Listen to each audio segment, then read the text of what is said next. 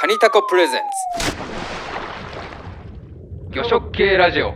ジャンクフィッシュ。カニ兵です。なたこです、えー、8月6日土曜日夜うん。10時ということで、はい。今日は涼しかったですね。そうね最近めちゃくちゃ暑かったけど、なんかきょ今日、急に、まあまあ雨昨日今日でね。うん。雨、雨なんか梅雨っていうか秋っていうか、ねずっとこういうまあ気候だったら過ごしやすいのになって、ね、うん。そう、じゃあ今回、えー、コーナータイトルカニさんお願いします。わかりました。さかなブックスさん開店記念。魚食にまつわる本を紹介しちゃうよー。イエイ。さあ、さあ、魚ブックスさん来ましたよ。うん、先日ねタコさんが訪問されて、まあ、私も行ったんですけれども、はい。でその時少し触れたんですけど、まあ、今年7月東京都新宿区曙橋駅から徒歩10分ほどの場所にうん。魚に特化した本屋さんさかなブックスさんがオープンされた。ということを、まあ、今回記念しまして勝手に記念しまして魚や食にまつわる本を紹介しちゃおうというコーナーでございます、はい、ありがとうございます。えーコーナーの最後には、なんと、サカナブックスさんの中の人からコメントも、だいぶいいコメントをいただいておりますので、そうなんですよ今回ね。はい。ツイッターでね DM でお願いしたところめちゃくちゃいい方であのいい。すごい丁寧なねコメントいただきましたね。はい、聞いた人はぜひ言ってくださいということで、そええちらも最後に紹介と思っております。で、まずはその勝手に記念しつつ、えーはい。と魚や食にまつわる本を紹介するということで、ちょっと募集したところ、リスナーさんからいくつかいただいたので、そちらから紹介しましょうかね。そうですねじゃあタコさんはい一人目お願いしますはい。えー、一人目が魚、魚あ、うんそうですね。一冊目が、えー、魚コーヒーさんということで、いつもありがとうございます。ありがとうございますえー紹介していただいている本が、えーと包丁と砥石、えー1990年、えー柴田ブックス出版なので結構前の本ですね。うんで内容、えーご紹介のレビューとしては、えー自炊する魚食民には切っても切れない包丁。しかしながうんら様々な形状素材の包丁が存在します。知識がないと包丁専門店に行っても迷います。そんな時はこの本で予習すれば OK です。包丁の歴史、製造工程、素材、包丁の種類別の研ぎ方が、などが、えー理解できます。ただ、いい包丁が欲しくなる副作用がありますと。で、えっと、この後のツリーで、えっと、副作用の結果がこれですっていうので、写真付きでツイッターで、えーうんピカピカに溶かれた6本の包丁、えー柳刃、デバ、ペティ、牛刀とか。うんで、まあ、週末に、ちょうど画像は、えー自分で研がれた写真みたいで、まあ、キッチンの蛍光灯が映り込むぐらいピカピカですと。で切れる包丁を使うとより料理が楽しくなりますということで、まあ、こう上級者のね、上級者ですね。自炊する魚食民上級者。におすすめの本包丁と砥石。いいしね。渋い。ことあります？いやないですね。なんかあのややっぱりね魚を自分でさばくとなると包丁にもこだわりたいなとつくづくまあ常々思ってはいて、そのために YouTube 見たりとかあの本も買いたいなと思ってるんですけど、どの本買おうかなとかちょやっぱ悩みますよね本の段階から。うんあのー、世界とかシーフードショーとか行くといつもあの本屋さんが、なんか1万ぐらい包丁のための本みたいなのを置いてるのが、ありますね。すげえ、興味惹かれるんだけど、なかなか手が伸びないというかね。そう。なんか沼だよね、包丁は。そうねこれまたあの一仕事ですよね。それだけの職人さんがいるように。うん。タコさんも包丁タコさんかなり料理されるから自分で包丁を研ぐことはやったりしてます。と研げなくなったら研ぐすけど、まあ、一応あー。砥石は持ってるんです。基本へ、うん。僕下手くそなので、あんま、あのーもうやらなくなって、ああの、なんかプロの、えっ、とね、石川県のね、なんかもともと漁業に使う、えーっと、なんていうか、あれ、鋳物を作ってるえ人たちがやってる、なんか包丁研ぎサービスっていうのを、うんあー包丁を送ったら研いで返してくれるサービスか。U パックかなんかで送ったら、あの、ポストに包丁入れられるんだけど、いろいろちゃんと すごい、はいそれ結構安かったですよね確かサービスの値段聞いたら。リーズナブルで。出来栄えがやばいのよ。あやっぱ綺麗なんだ。一回、なんかちょっとあのーなんだろうな、ウェブの広告で見て、あうん。の、いろいろ気になる試してみたら、もうなんあか二度と自分で研ぐまいっていうぐらい、ピッカピカになるんですわ。えで、うんまあ僕左利きなんで、そー、の、うんうん。腸がね、えーちょっと変な使い方をしちゃってて、えーと、左利きか。レバーは、レバーは、は左利き用の買ってるんだけど、はい、ずっと使っ柳刃は、あの、右利き用を自分で左利き用に、あの、刃の向き変えてるから、ちょっと、うん。あの、あんまり切れ味良くないんですよ。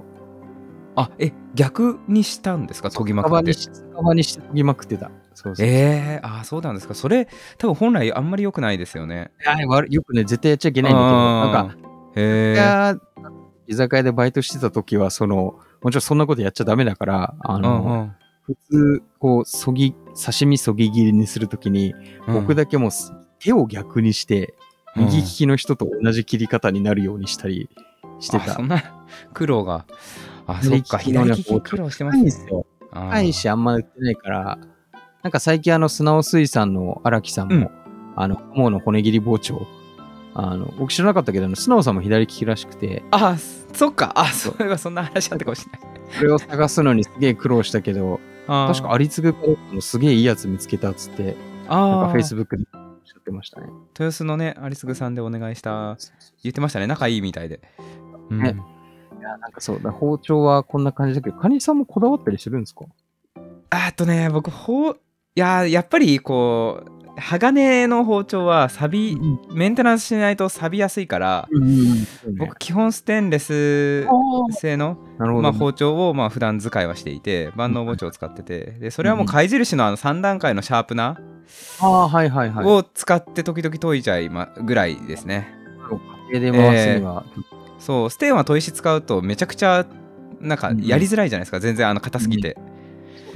うん。だからもう少し生活にゆとりができたらあのそういったあのうん周辺器具を揃えてじっくり研ぎたいなっていう気持ちはすごい持ってるのでその時はこの本読んで勉強しようかなと思ってますねサガナコーヒーさんの画像を見てると、やっぱ、あの、ハマったら大変だなっていう感じがするね、これ。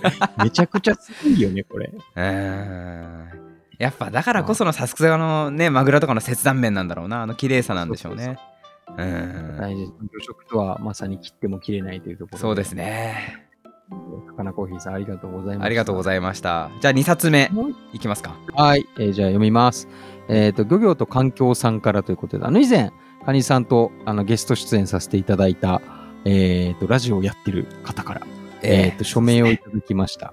ありがとうございます。そらく中の人グッチーさんからですねこれそうですね、グッチーさんから、ええはい、ありがとうございました。ありがとうございますえーと署名が、えっと、魚とヤクザ、えっと、暴力団の巨大資金源密漁ビジネスを追うということで、まあ、センセーショナルなやつですけど、ざっくりした、えっと、アマゾンに書いてある、えっと、内容としては、北海道から築地、九州、台湾、香港まで5年にわたる長期取材でついにその実態をつかんだ、高級魚を食べると暴力団が儲かる、食品業界最大のタブーはバック、築地市場から密漁団まで必死の潜入リポということで、そうですね。あ2021年セきょ去年小学館が出されたうん。本なのかな？これ結構やっぱ業界内で話題になりましたよねやっぱあの去年だっけな、これ多分去年おと2018年じゃないかな。あもうちょっと前か。あごめんなさい。ななんかね違った、豊洲ができた日に確か刊行されてたはず。あそれがあった時にいろいろある本が出たから結構話題になってた印象があなりましたね。まだ読んだことないんですよね。僕気にはずーっと気になってるんですけど、あ僕こういう話、あの、なんか、あの、純粋にただネタとして好きだから、あええ。のすぐ買ってような、あの、あ著者の人が鈴木智彦さんっていう、うなんかあの、漁業系っていうよりは、その、ヤクザ専門誌とかのあ、ヤクザ系すごい有名な方。うんそうそうそうそう。んだからまあ、普段、あんまり触れるタイプの魚、あの、本じゃないんだけど、うんあの、内容はすごく面白くて、あのーまあさっき北海道から香港までって言ってたんだけど、なんかあの、うんうん目次だけでも面白くて、あの、第一章が、あの、宮城、岩手、三陸アワビ密漁団対海保の頂上作戦。で、まあ、よく取材しましたよね。そうだよね。なんかもう闇しか感じないけどね。どどこに取材したらねそそんなグレーな話？出てくるんだろうっていうね。身の毛も感じるな、みたいなとか。ねそうですよね。第3章、北海道黒いダイヤ、黒いダイヤ、ナマコ密漁バブルっつって、ああはいはい。中国は高く買うから黒いアマちゃんっていう人が出てくるんだけどね、なんかちょっと面白い、面白つうか笑日えねえ焼けじゃ日焼けじゃなくてね、まあそうそうそうそうそう。あの、イリーガルな方ね。黒いまあアマちゃん黒いアマちゃんちょっと面白かった。ワードとして面白いワードが強いんだよね、これ。あとね、新章に三度北海道密漁社会のマラドーナが生きていたとかね。まあなんか、ツッコミどころがあるんだけど、僕がね、うん一番面白かったのは、はいはあの、第4章にあるあの、千葉、暴力の港、調子の支配者うん、高虎っていう、い。もうなんかタイトルの力が強いんだけどね。水揚げ量日本一の調子があヤクザに支配されてるみたいなそんな感じ？そう。まああの話？全体的になんていうか、あの、僕も、なんだろうな、裏取りとえかあんまできてないから、実あ際書いてあるのどうこうまであんま踏み込めないんだけど、ないあの、うん。書いてある内容に関して言うと、うん。えっ、と、戦前とね、あと終戦直後ぐらいに。ああなるほどね。はいはい。のその港町を、あの、バージョンとかいろいろ仕切ってやってた、あの、うんうん。高虎さん人がいて、へで、ーまあ、それをこう、こう、なんですかね、しょっぴくために新聞社とか警察がいろんな、こう、大取り物を演じてたり、うん。えーまあ、なんか、一時的にはその人が、まあ、調子を、うん、回してたというか、いい意味でも悪い意味でも、こう、牛耳ってたみたいな。うん。話なんで、結構生々しい、ね。なんかもう、魚関係ねえじゃんみたいなる話になるんだけど、あの、うん。関わってくる人は大体漁業者っていう感じが面白いなと。なるほどな。まあじゃああじゃあ書かれてる話の中心は70年以上前の話をこう伝え聞いた。調調子に関してはそう。で他はね、大体今の話とか、あ今の話あるんだ。ああそうなんだ。基本的に今の話だし、あと、カニの話は、ちょ,、うん。ちょっと前かな。あのーなんかレポ戦とかいろいろロロシア関係の人がいろいろ捕まったりなんだりとかしてた時の、あー。あの、もう密漁とか、あの、ちょっと国際の闇みたいな話だから、なるほどね。ロシアとかもね大きな水産会社実はマフィアがやってますみたいなのをすごい聞くから今でもまああるんでしょうね。そうねまあなんか、あの、水産業界的に戻してくると、なんかちょうどそのはいは IUU い。とか言って、あの、うん。ね、水産物流通化、流通適正化法とか出てきてるから、まあ、まさにその IUU の愛というか、あの、イリーガルな領域の話がほとんどなので、うん。まあまあ、あの、これを仕事にそのままストーリーで言ったらちょっと危ないんだけど、あの、うん。知上で、あの、実態どうなのかなってアンテナを引く意味でも僕はちょっと面白く読んだっていう。まあそうですね。まあそういう世界ももしかしたら。隣であるかもしれないっていうね。まあまあ、うん。好き嫌いはあるけど、あの、こういう話が好きな方は読むと面白いかなとう思います。ん。そうですね。まだ水産白書でこの前ね1400件の密漁がまだ日本であるって話もあるからまだヤクザの方がねシラスウナギとかもね関わってるかもしれないんで、そうなのちょっ。と。まあ、シラスウナギの回もちなみにあるんで、あの、ああるんだ。あー気になるな。今度読んでみます。追跡うなぎ国際密輸シンジケートっていう、あの、そういう映画がありそうなんです。ね。まあ、あのカニさん読んで、カニさんじゃあか貸すよ、今度。ああありがとうございます。あそっか。持ってるんだ。あじゃあぜひお願いします。ありがとうございます。あの、じゃあ漁業と環境さんも。うん。出ました。はい。ありがとうございました。次、えー、あ、これどうしよう。これどっち3冊目ああこれもこれはじゃあ僕の方で読みますか。あ、じゃあもう一冊、カニさんお願いします。ええ。これまあさかなブックスさん最後にまた別途コメントいただいてるんですがおすすめの本も伺いまして、えーっとさかなブックスを運営されている船津さんという方からですね、はい。えー魚食文化の普及活動を行う太田正史さんの著書で地魚の文化史魚食をめぐる人の営み草原社という出版社が今年5月に刊行した本。みたいですね。うん。でどういった本かと言いますと著者の太田正史さんは大阪市中央卸売市場や活魚問屋大阪府漁連などで水産物の仕入れ販売普及に従事された方です。仕事を通じて取り扱う機会の多かった大阪湾や紀伊水道播磨灘えー、なんて読むんだっけこれ。ビビサンセトでいいのかな？ビサンセトなどの、えー海域における地魚について漁法から流通食べ方まで多様な切り口でまとめられています、うん、特に興味深かったのは海外の料理で使用される地魚に関する内容です。国内では福岡など一部地域を除いてあまり好んで食されることはないスズメダイですが、うん。韓国チェジュ島ではよく食べられるそうです、うん。スズメダイの刺身ときゅうり大根ネギなどの野菜を味噌ベースのタレで和え木の芽を入れて、さらには冷たい水をかけた郷土料理があり他にも焼いたり干物にしたりして食べる習慣があるそうです。地魚というとなんとなく日本食和食と紐づけてしまうのですが外国の郷土料理としても国内の韓国料理店などで食されていることが興味深かったです。うん。えーっと船津さん、えーっと紹介いただいた船津さん自身は関東の出身なので大阪湾をはじめとした関西圏における地魚について大変面白く読めました。うん日本の魚食文化の多様性を改めて実感することができた一冊です。うん。ねこれ気になりますね。ありがとう確かに。もう当事者、流通に関わってた？確かに。あ当行った事者としての時ね、うん買おうか迷ったんだよね。で、ああ、そうだったんですね。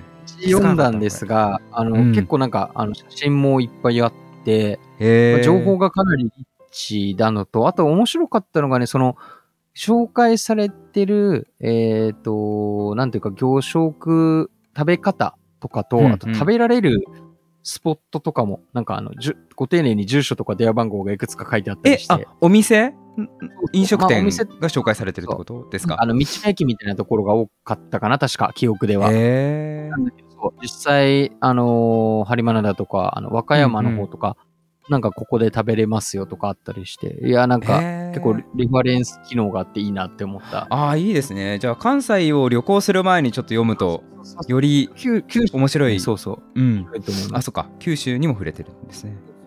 あとあれですよね、かカニさんが前、あの、スズメダイを炙ってかもとして、なんかすうん好きな魚で、だいぶ前、まあ多分1年ぐらい前だけど触れてたからさ、ああ、そうですね。スズメダイ触れた時に僕、タリフェだっけかな？なんか韓国風の、あの、韓国酢味噌和えっていうので食べたみたいなのをラジオで紹介したと思いますね。もしかしてね、これなのかな？なんか近しい感じが。そうっすね。ちょっと、まあ近い感じかな？刺身で食べる話だから。まあでもね、そのちょっとレシピが違うとはいえ、そのやっぱり韓国の方でもすごく愛されてる魚だっていうのも書かれてるっていうことですよね。ですね。まあちょっとこれ気になるんで、ぜひ、その もう一回ちゃんと読もうかな。紹介いただいてより興味が出てきましたんで、いやそうですね。新しい本ですし、情報も比較的新しいってことですよね。ね。いいでですね。ういいんで。すね。いやー、船津さんありがとうございます。ありがとうございます。そしたら次はどうしましょう？僕らの、そうですね、僕らの紹介で。じゃあ、僕のおすすめ本から。僕はですね、魚調理のコツ、美味しさを科学するっていいう。いっすね。柴田書店さんが1986年に発刊された、そん,、うん。そんな昔。はいはそうそうそう。だから日本がバブル真っ盛りの時。い。いい時だ代ですね。から逆に言うと食への思考がその量から質に変わってきて。はいはいはいはい。まああれだよね。日本で1人当たりの魚介類の消費量が最も多かった時代。ああ、まあ、魚食全盛期ですね。だから1年でそはの1人当たり70キロとか食べて今の2倍ぐらいこう消費された時期の本なるほど。ですね。それをえっ、と著者は成瀬右平さん野崎博光さんって2人の方書かれていて共著で書かれていて、でほとんどはね結構成瀬右平さんという方が書かれてるんですがこの方どんな方かというと、医学博士で鎌倉女子大の教授をその当時やられてた、まあ、研究者の方、はいはでもう一方の野崎博光さんは、えーとこのラジオ収録する前にタコさんに話したらタコさんねあのご存知でしたけど、東京グランドホテルなどで修行を積んで西麻布徳山の料理長を当時は務めてた料理人の方で、うんうんうん、で今は南麻布の文徳山の総料理長を務められてる分け徳山かあーごめんなさい。分徳山か。はい。分徳山。うん、ら。うん。日本料理界の大御所の方がうんうんうん。えーっと、まあ、共著で書かれてて。はいはいはい。でまああのーお面白いのがあのーこう魚種別に、まあ、科学的な、まあ、副題が美味しさを科学するってなっているように、魚ってなんで美味しいのっていうのを科学的な視点からこう主には成瀬右平さんが解説されてるんですよね。で、と、後半、うん、主には後半にその野崎博光さんがその、えっと、調理の仕方とかを、まあ、実体うん。験ベースでこう書かれてるんですけど、成瀬右平さんのその科学的なこう視点での解説魚仕事の解説がすごい面白くて。へえ。例えばねまあカニ兵なだけにカニについてのところをおあの少し取り上げますと,、えーとカニについて、えー酸味はカニの持っている甘みを強く感じさせる効果がある。カニの甘みの主体はグリシンベタインであるから酸味によってこの甘さが強められるのである。とか書かれててだからなんかカニ確かにカニ酢とか言ってさポン酢はいとかもすごい酸味と合うじゃないですか。確かその理由がまあグリシンベタインであるってまあ明快に示されてたり、うん。その後に逆に甘エビにはこのグリシンベタインがなくてグリシンがありますとか、うんうんうん。あのエビとカニはこう持ってる成分が違うんだよねみたいなのがこう、うん明快に書かれて、うんるからまあ、なんでこの魚ってこんなうまいんだろうって思った時に、うん。この本をペラペラってめくるとこう科学的なこう知見に基づく、まあ、当時のねうん若干情報古かったりとか今ではい。ああるとまあ若干間違いとかもあったりするかもしれないんですけどうん。うん。でもあの書かれてるっていうね。なるほど。少しそのうん最近あの、料理を科学的に説明します本がちょっと流行ったりしてたから、それの走りなのかも。走りじゃないですかね。えでそれをほんと魚について、はいのみ？まとめてあって。ーまあ、ちょっとね、えーあの情報1個だけ間違ってるなと思ったのが油坊主についてお。が食べると肛門から油がにじみ出ると言われてるって書いてあるんですけど、はいはい。まあ油底物と混同してるかなっていう。ああ、なるほどね。油坊主はねまあ出ないから。まああんまり多量に取ったら、まあもちろん出るかもしれ若干出るかもしれないけど。はいはいまああのよく言われる。そのそうそうワックスエステルがっていうと油底物の話だから、はいそれ若干混同されてるなっていうのは。ありますね。とかはあるんですけど。でももう36年前とかうんね。そう。えーそういうこれはね、どこでね、うん。オフとかで。あメルカリで僕時々魚食本をこうディグしマジか？しててなんかそれで本さ、うん、魚食とか魚とかで本を。調べたらこれが出てきてえー、安かったら500円とか600円ぐらいかなメルカリで。えうん。買ってみたら思った以上にあの面白いこと濃いこと書かれてたから。ー、すごいお得な。な買い物したなと思ってますねはいはいはい。なるほど。うん面白そうですね。えーもう一個もう一個紹介しちゃおうかなおーい、どうぞ。えーっとカレーでも油ガレーとかよりヒラメの方が美味しいのはなぜかっていうので、うんうんエキスを比較するとアミノ酸の種類や量の違いはないがアミノ酸が23個結合してできてるペプチドの量に差があることが分かったって書いてあったりえーっていうあまあアミノ酸量じゃなくてペプチドが大きいから、まあ、多いからこう美味しく感じるんだなとか。なるほど。えー。なるこれね、分厚い本な今、アマゾン見てるんだけど、結構分厚い本なの？えっとね200まあそんな分厚くないです。あまあじゃあそんなでもない。240なページぐらいうん。ねえー、そうなんですね。全然持ち歩けるサイズ感ですね。はいはい。えこれを使って実際に料理したりするんですか？いやしないね。あしないんのかい。しないんかい。いやなんか、あのロジック知りたいじゃないですか。そういう時にそうそう。そうだからいやなんか豆知識的なね感じはありますよね。なんかね、似たよう、まあ今僕ちょっと家でやってるからの、僕の横に今、あの似た本があって、出汁の研究っていうね、3000ぐらいすごい本があって、すごい和食料理人が読む本じゃんそれ。そう、出汁の仕を調理とサイエンスで理解するって本があるんだけど、面白いんですよ。だからその、よく言われるあの、掛け算とかだけじゃなくて、うん。そこにあの野菜から出る旨味とか、あと、そっちも行くの？魚だけじゃないんですね。お湯から引いた場合と、えっ、と、お湯から引いて乳化させた場合、甘鯛の出汁は、なんか、あの、味わいが変わるっていうの、なんか化学式とか書いてあったり、面白いんだよね。ああいいですね。やっぱちょっとそういうね実際にやりたくなっちゃうから、ちょっと今聞いてみたっていう。うーん。やっぱねなんで魚ってこんな美味しいんだろうっていう理由はね時々考えるじゃないですか。そうそうそうそう。うん。そのねなんか、そうね、最近その、つけ魚とかをなんか作る機会が何回かあったんですけど、ああやっぱそのはいはい。商品開えっとそう、まあ家でこう試作とかしてたんだけど、うんうん。あの、塩、塩分の量とか、うん。塩分を抜く時間とか、うん。あ水で洗うのか、あの、ペーパーで押さえるのかとか、うんうん。味噌を伸ばすときにも煮切った酒でやるのかしないのかとか、なんかそれでも全然変わるじゃないですか。なんか、そなんかそそうねそういうのって楽しいなっていうのがね、なんかあこうあいういいですね。ジカル料理本をやると、あの、うん一つ一つ、なんか知見が溜まってって、面白いなっていう。ちょっと調理についての特集とかもね、魚食系ラジオ一回なんかでしたいですよね。最強漬け特集とか。そうっすね。そうっすね。やっぱ、ね、いや、この本ね、だ僕メルカリで買ったの6版だったんで、だから結構売れたんだと思いますよ。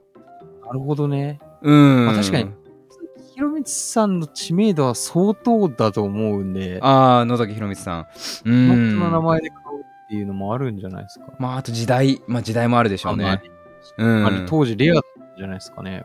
うん、ええそうですねな。るほど。というのがおすすめ本でした。ね。じゃあ、じゃあタコさんお願いします私、サクッといきます。えっ、と、魚食から文化を知るユダヤ教、キリスト教、イスラム文化と日本ということで、えっ、と、平川啓二さんっていう方で、えっ、と、長英社っていうのが鳥の影の社から出てる、まあ、結構新しい本ですね。ああ、あ、これ、れ、この前、サカナブックスさんで買ったって言ってた本ですか？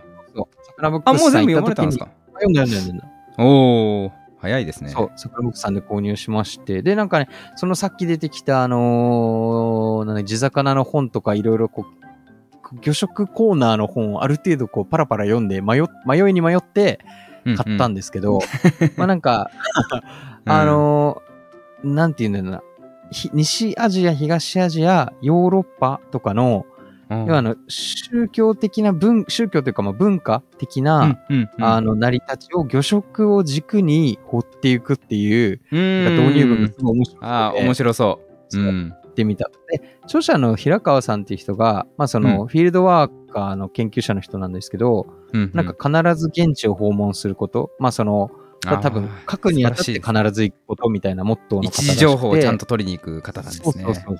うんまあなんか、あの、正直僕宗教とかあの歴史があんまり詳しくないんで、あの、わかんないことがおいっぱい書いてあったんですけど、うんうんまああの、各地域でのその魚食体験みたいなのを、あの、その土地土地の歴史とか、まああの、本の軸で言うと、こう、宗教的な関係性と、あの、交えて、こう、うんうんエピソードとこう、あの、いろいろ書いてもらってて、それがね、結構面白かったです。ああ、なるほどでな。ちょっと抜粋すると、例えば、その、イスタンブール。あのええっとうんうんイスタンブールってなんか、まあ僕知らなかったです。サバサンドをよく食べるとかトルコ。なんか、うんそう、トルコのイスタンブールは、サバサンドがなんか名、なんていうんだ、えっ、と、郷土料理？郷土料理っていうか名物らしくて、へえ、知らなかっそた。何サバなんだろを、あの、う。うん国海、黒い海の国海で、あの、うん。取れる脂の乗ったサバをよく使ってたんですけど、まあ、結局乱獲で資源がなくなって、今では、あウルサバになってるとか、ちょっと、ああー、なるほど、なるほど。ああ、面白いね、それ。え、そんな話が書かれてるんですか？書かれてる書かれてる。へえあ。とは、あの、あの、ハルツゲウオのニシン。で、うん、これってキリスト教の、でも、のキリスト教圏のヨーロッパとかでも同じらしくて、えーとまあ、日本は太平洋ニシン、まあ、カニさんの好きな太平洋ニシンで、大好きです。で、うん。ヨーロッパはあの大西洋ニシンで、まあ、種類が違うんですけど、うんうんうんオランダでも、あの、春一番のニシンって、あの、春告げ魚として、やっぱ生で食べるらしくて、あ、そう。こう。へー。あのもうなかった、なんか、もう詳細わかんないんだけど、ハーリーグバーっていう、なんか、うん。ニシンを食べる屋台が街角に季節になると立つらしいとか、へえ、あ、すごい、そうなんだ。日本よりも、こう、なんか、重用されてる感があるな、みたいな。あー。あれオランダだっけ？でもなんかおオランダかどっかヨーロッパでさ生ニシンを食べ過ぎてアニサキス中毒になりすぎちゃったから生生を規制してなかったっけ？あそれオランダじゃない。オランダだよねそれ。なんか生食禁止されてるよね。一回冷凍しなきゃいけなかった。鈴木を確か冷凍しなきゃいけなくなったんじゃなくて、あそっか法律かなんか。鈴木は冷凍しなきゃいけないけどまあ鈴木じゃなかったらまあ焼いたりして食えばいいのかまあ、それか、この平川さんが行った時は規制される前だったじゃない？ああそういうことか。あなるほどね。ああ素晴らしい時代ですね。あかね、あと同じ、あの、近くのそのスコットランドだと、朝ののメインは、あの、ニシンを燻製にした、まあ、キッパー。まあ、キッパーの酒でも言い。いいっすね。うんうん。で、なんか、スコットランドだと、キッパーオアベーコンエッグっていうのが、なんか朝食のメインらしくて、へえ贅沢だなその選択。肢日本でいうとこのあの和食の鮭の切り身みたいな、ああ鮭の塩焼きみたいな位置づけなのかな考えると、いいね食文化ーいいね。めっちゃおもろいな。うん。えー、ね。おしゃれだな。パーどうやって組んだろうね。なんか、あの、うん。開きらしく調べたら。あそうなんですね。あそういうもうなんか切り身骨なしになってるイメージだったけど。そうそうそうそう。うなんか作り方も、あの、音くん、レイくん、ネックん、なんか結構まちまちだから、へえ多分多分みたいなキッパー。その土地土地であるんだろうなとか。まあでもキッパーだと骨あんま柔らかくなんないから、そのまま食うの大丈夫なのかなとか、あそんな広い。い意味で言う言うんだね。その音くんでも霊くんでもキッパー。あ、みたいみたい。へえね、ネックンのイメージがあったんですけど、僕は。うんうんうん、はい。だし、へー。なんかまあそうそう。まあなんかニシン一つを取っても面白いし、なんかあの、まあ僕の薄い知見で、その宗教的なキリスト教とかもろもろ宗教世界の成り立ちに、例えばキリスト教だったら、あの、まあ一応残っている記述としては、あの、もともとその漁業者だった人たちが、あの、うん。ね、なんか変わってるとか、あの、なんか、キリストさんはパンと魚をいっぱい奇跡を起こして、人々に与えたみたいな、なんか魚ネタが結構散らばめられてるらしくて、まあ、僕は聖書は読んだことないんですけど、うん。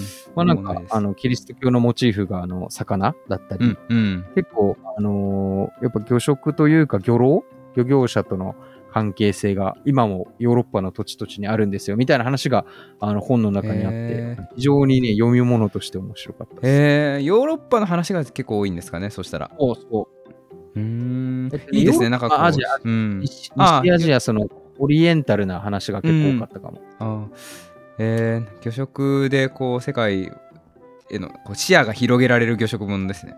そうそうそうそう。という意味で、あの、まあ、なんていうか、普段あのレシピ的な本を買うことが多いから、うん。あの、ある意味、こう、視見が、世界が広げられて面白かった、よかったなっていう。やっぱこう旅してる人が書かれた本って面白いですね。こそう。うん。そう。そう。視野がひ広広げられる。これ調べたらこの平川さんあの2012年に「タコと日本人」っていう本書いてますよあ、マジ？タコさんこれうん あ、あるか。えーあ、本当だ、面白い。うん面白そうはい。じゃあ、ちょっとタコも掘ってみます。ということで、以上でございます。ありがとうございます、じゃあ、えっ、と、僕らの紹介以上で、えっ、と、最後に、ねえっ、と、はい。今回特集を組むきっかけとなった、魚に特化した本屋さん、魚ブックスを運営している、えっ、と、前にも紹介いただいた船津さんから、えー開店の経緯や今後の展望についてコメントをいただいてますので、お読みします。金さんお願いします。わかりました、えー開店の経緯とオープンしてからの反応と今後の展望って3つに分けてコメントいただいてますえーありがたいですね。ありがとうございます。じゃあ、開店の経緯から、えー船津さんからのコメントを読みますね。えー魚ブックスを運営する株式会社週刊釣りニュースは、魚釣りに関する専門誌の発行や、ウェブメディアの運営をしている会社です。新宿区藍住町にある本社ビルの1階には、もともと技尾など昔の釣り具を保管展示する釣り文化資料館という施設があり、無料で一般公開していました。うん、釣り文化の継承を目的として設けられた施設ですが資料館の入り口に空きスペースがあり以前からこのスペースを活用して何かできないかとの考えがありました一方で釣りの対象である魚を考えた時に魚食文化の衰退や水産資源の減少海洋プラスチックごみ問題や温暖化による影響など今魚は重要な局面にあるのではないかとの思いがありました。うん。釣りにおいても海水温の上昇などを要因とする釣れる魚の種類の変化があったり水産庁が遊魚あの娯楽のための釣りのことですねにおける規制を検討していたりと大きな変化の中にあります、うん。こうした中で魚が好きな人とそうでない人との間では情報の断絶が起きているのではないかとの危惧がありました。魚に関する情報発信基地として魚に関係した本だけを集めた本屋を作ることはそうした状況を少しでも改善できるのではないかとの考えから魚に特化した本屋を開店するプロジェクトを立ち上げました。うん。これが開店の経緯です。ね。結かなり熱い思いがあそこ空きスペースだったんですね。うんそうですね。贅沢な空きスペースでしたね。ね確かにあのそんなにあの本屋さんとしてはすごい広いスペースっていうわけじゃないですけどうん。そのスペースにね今やなんかほんといろんなジャンルの本がギュッと詰まってるから。ってますし、う実際今触れてたその魚食とか資源とか海洋プラスチックとか温暖化とか、ななんかそのい今の問題意識、船津さんの問題意識でコーナーもできてましたよね。あそうですね。いやその問題意識が分かるような、あの本の配置だった気はしますね。確かに海洋問題とかも目につく場所にあったりしましたし。裏ゴミで作ったコースターみたいな、なんか、そうその雑貨もありましたもんね。うん。なるほどね。結構これがは本社の1階にあるんですごい贅沢な会社ですね。素敵なビルでしたよね、なんか。うん綺麗。な閑静な住宅街にあるとても綺麗なビルでしたね。ねなるほど。まあ、クラウドファンディングであの僕は知ったんですけど、うん。ね、あれよあれよと、あの、まあ、しっかりサクセスされて、いやーあのグランドオープンにつながれてよかったなっていうのは、なんか、うん。なんか勝手に支援者っていう視点でジーンと。そうですよね。支援されてるから、はい。うん。より熱がこもりますね。じゃあ、オープンしてからの反応お願いします。わかりました。えーオープンしてからの反応は想定以上の反響がありました特に当初は生物が好きな人や水族館が好きな人たちが Twitter をはじめとした SNS 上でとても好意的な反応を示してくれました、うん。また SNS 上での反響もあってかテレビや新聞雑誌ラジオウェブなど20近くのメディアから取材掲載依頼がありました。さまざまなメディアで取り上げられてからはより幅広い層の方々に関心を持っていただけたと感じています、うん。グランドオープンから約1ヶ月が経ちましたが老若男女さまざまなお客様にご来店いただいています特に夏休み期間に入ってからはお子様連れのご家族が増えています小学生くらいのお子さんが真剣に本を選んでいる様子を見ていると改めてオープンしてよかったと感じていますうんいやーめちゃくちゃいいですねいいですね。なるほど。なすごいですね。露出もしっかりつながって、うーん。やっぱクラウドファンディングやったからこそこう事前からあの注目度が高かったっていうのが SNS との相性も非常に良かった確かに。かあの今の時代に合っていた。うん。ツイッターにいるその絵を描いてる、魚に関する絵を描いてる人たちとか、うんうんあの、魚食界隈とか、なんか、ね、いろんなクラスターの人が結構反好意的な反応されてましたそうですね。僕ら、ら含めて、そうですね。漁師さんの人っぽい方も反応されてましたし。お子さんま連れの家族増えてるってまたいいっすね。なんかその、うん。なんていうか情報のまあ断絶ではないけど、そそのこれからにつながるこう、場所として、かつ、か、なんかね、活性化してる感じがあって、すごいいいっすね、これ。確かにそうですね。こう、なんか、魚に、魚の情報のバトンパスみたいな、うんそういう場になんかなりそうな。確かにね、ねあの絵本も置いてあったから、子連れで行きやすいなっていうのは思いましたねあ。それなんかやってたよね。絵本？ああれ。そうそうそう、僕ね、さかなクンっていう、あの、はいはい。あのさかなクンをテーマの本じゃないんですけど、はい。あのとてもあの柔らかなタッチで書かれた、あのさかなクンが、んなんか学校に行って走るの苦手だけどお、でもみんなに励ましてもらって、まあ、あの、人生って素敵だよねみたいな、なんかそんな感じの本なんですけど。ちょっと要約が荒かったかもしれない。これね、あの、スタッフさんのおすすめ本。のね、あ、そうなんだ。そうそうそうそう。うん。はいはいすごい世界観もすごい素敵だし、魚と、えーあの犬と人間が共生してるような世界でえー魚は家はこうなんか水族館みたいなそんな感じの家から、えーあの陸上にある学校にこうなんかあのお宇宙服みたいなやつ着て通うんですけどあーあ、面白い。うんなんかそういったちょっとファンタジー要素もあってあれだね、子供が来ても、こう、読める本も結構、確かにありましたね。絵本も、そそれだけじじゃなくて、チラがありましたもんね。そうそうそうそうたくさんありますね、うん、なるほどね。そっか。いや、まあ反応も好意的ということで、まあ今後の展望を最後に読んでもらいましょうかね。あそうですね。今後の展望をえ送っていただきました、えー新型コロナウイルスの感染拡大状況にもよりますが今後はさまざまなイベント企画も実施していきたいと考えています。またうんコロナ禍で集客に苦戦する全国の水族館を少しでも応援できればと店内でパンフレットやチラシを配布しているのですがいくつかの水族館とやり取りしている中で何かコラボレーションができればとのお話をいただいているので現在検討しています先日とあるお客様からまるで読む水族館ですねとのコメントをもらったのですがまさにその言葉通りの場所を目指すことができればと考えています。魚をもっと知り魚をもっと好きになるそして多様な切り口で魚について語り合えるような場になれば嬉しいです。魚ブックス船津。てきてましたね。めちゃくちゃいい。いやめちゃくちゃいいですね。そのパンフレットも確かにあのフリーペーパー含めてすごいいろいろ置かれてるんで。の横にもう、うわーっとね、パンフレットが何枚あるか分かんないぐらい、いやそうに全国にありましたよね。うん。だから、あれだよね、家族連れでこう訪問してみて、パンフを見比べて、この夏の旅行の計画を立てるきっかけにしても、そう。すごくいいよねっていうねち。あの奥さんがすごい水族館好きなので、まあまあ、子供はまだちっちゃいんだけど、もう少し、なんか首が座ってたりしたら、なんか、うんそこを見て、行くとこ決めて、うん、うんなん、か、魚ブックスさんで本買っ、まあ子供の絵本買って、そうね、魚への熱量を高めて、GO! みたいなね。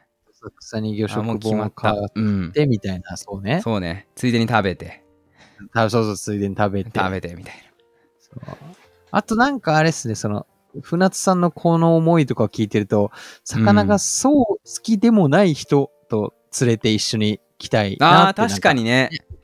では思ったんで、なんか友達とかと来てみたいなうっていう。ん。あ、こんないろんな本あんの魚って、みたいなね。そうそうそうそういう驚きを与えることができますよね。まあ場所的にはちょっと新宿で飲む前にみたいな感じだといいのかな、うんみたいな。確かに。に。確かにね、新進宿でまあ、飲む前、飲む前とかにね、そうそうそうで、そう。本買って飲みながら読むみたいなね。そうそうそう。とかいいんじゃないかなと思ってますけどもね新。宿に飲みに行く前の一冊みたいなね、そういうのもあったのああ、かいいじゃないですか。魚食ってね。うんいいね。ああ、いいね。そういうの。いや、可能性が溢れてますね、あの場所は。飲む、うん飲む水族館っていうコメントがすごい僕が好きで。読む水族館、ね。これいいっすいいですね。いや、本当に魚クラスターっていろんな構想があるから、そうね、それがね、あそこに集約されてるっていう感じはすごくしました普段、あの、あんまり絡めないことも多いんだけど、うん。なんか、お、おのおのね、熱量が基本的に異常な人が多いから、うん。ねそういう人が絡めると面白いですよね。うん。僕はね、やっぱその魚、魚食への熱量はあるんですけど、他の釣りとかも、まあもちろんやったことはあるし、好きだけど、そこの熱量はそこまでないけど、あそこの、もうその魚ブックスさん行くと、そこの部分でも熱量高い本とかやっぱ置かれてるから、そうそうそうそうちょっと自分の魚に関する熱量の幅を広げられる、そんな気もそうそうすごくちょっ。と読んでみようかなとか、うん。確かになりますよね。というわけで、まあリスナーの方々は、この夏、またね、コロナで外出制限される可能性もあるんで、ああ、まあ、そろそろピークアウトするとかしないとかしてほしいですけどね。うん。まあ、そうなったらね、まあ、本をは、ぜひね、はいサカナブックスさんで買って読まれたらぜいいのではないでしょうか。なんで、さっと行ってさっと買ってね。はい。読みましょう。いう感じで、あはい。船津さん、本当にありがとうございました。ありがとうございました。本当ににありがとうございましした。た。はい。締めましょじゃあ、引き続き皆さん、はお体に気をつけてお過ごしください。う。バイ。バイバイ。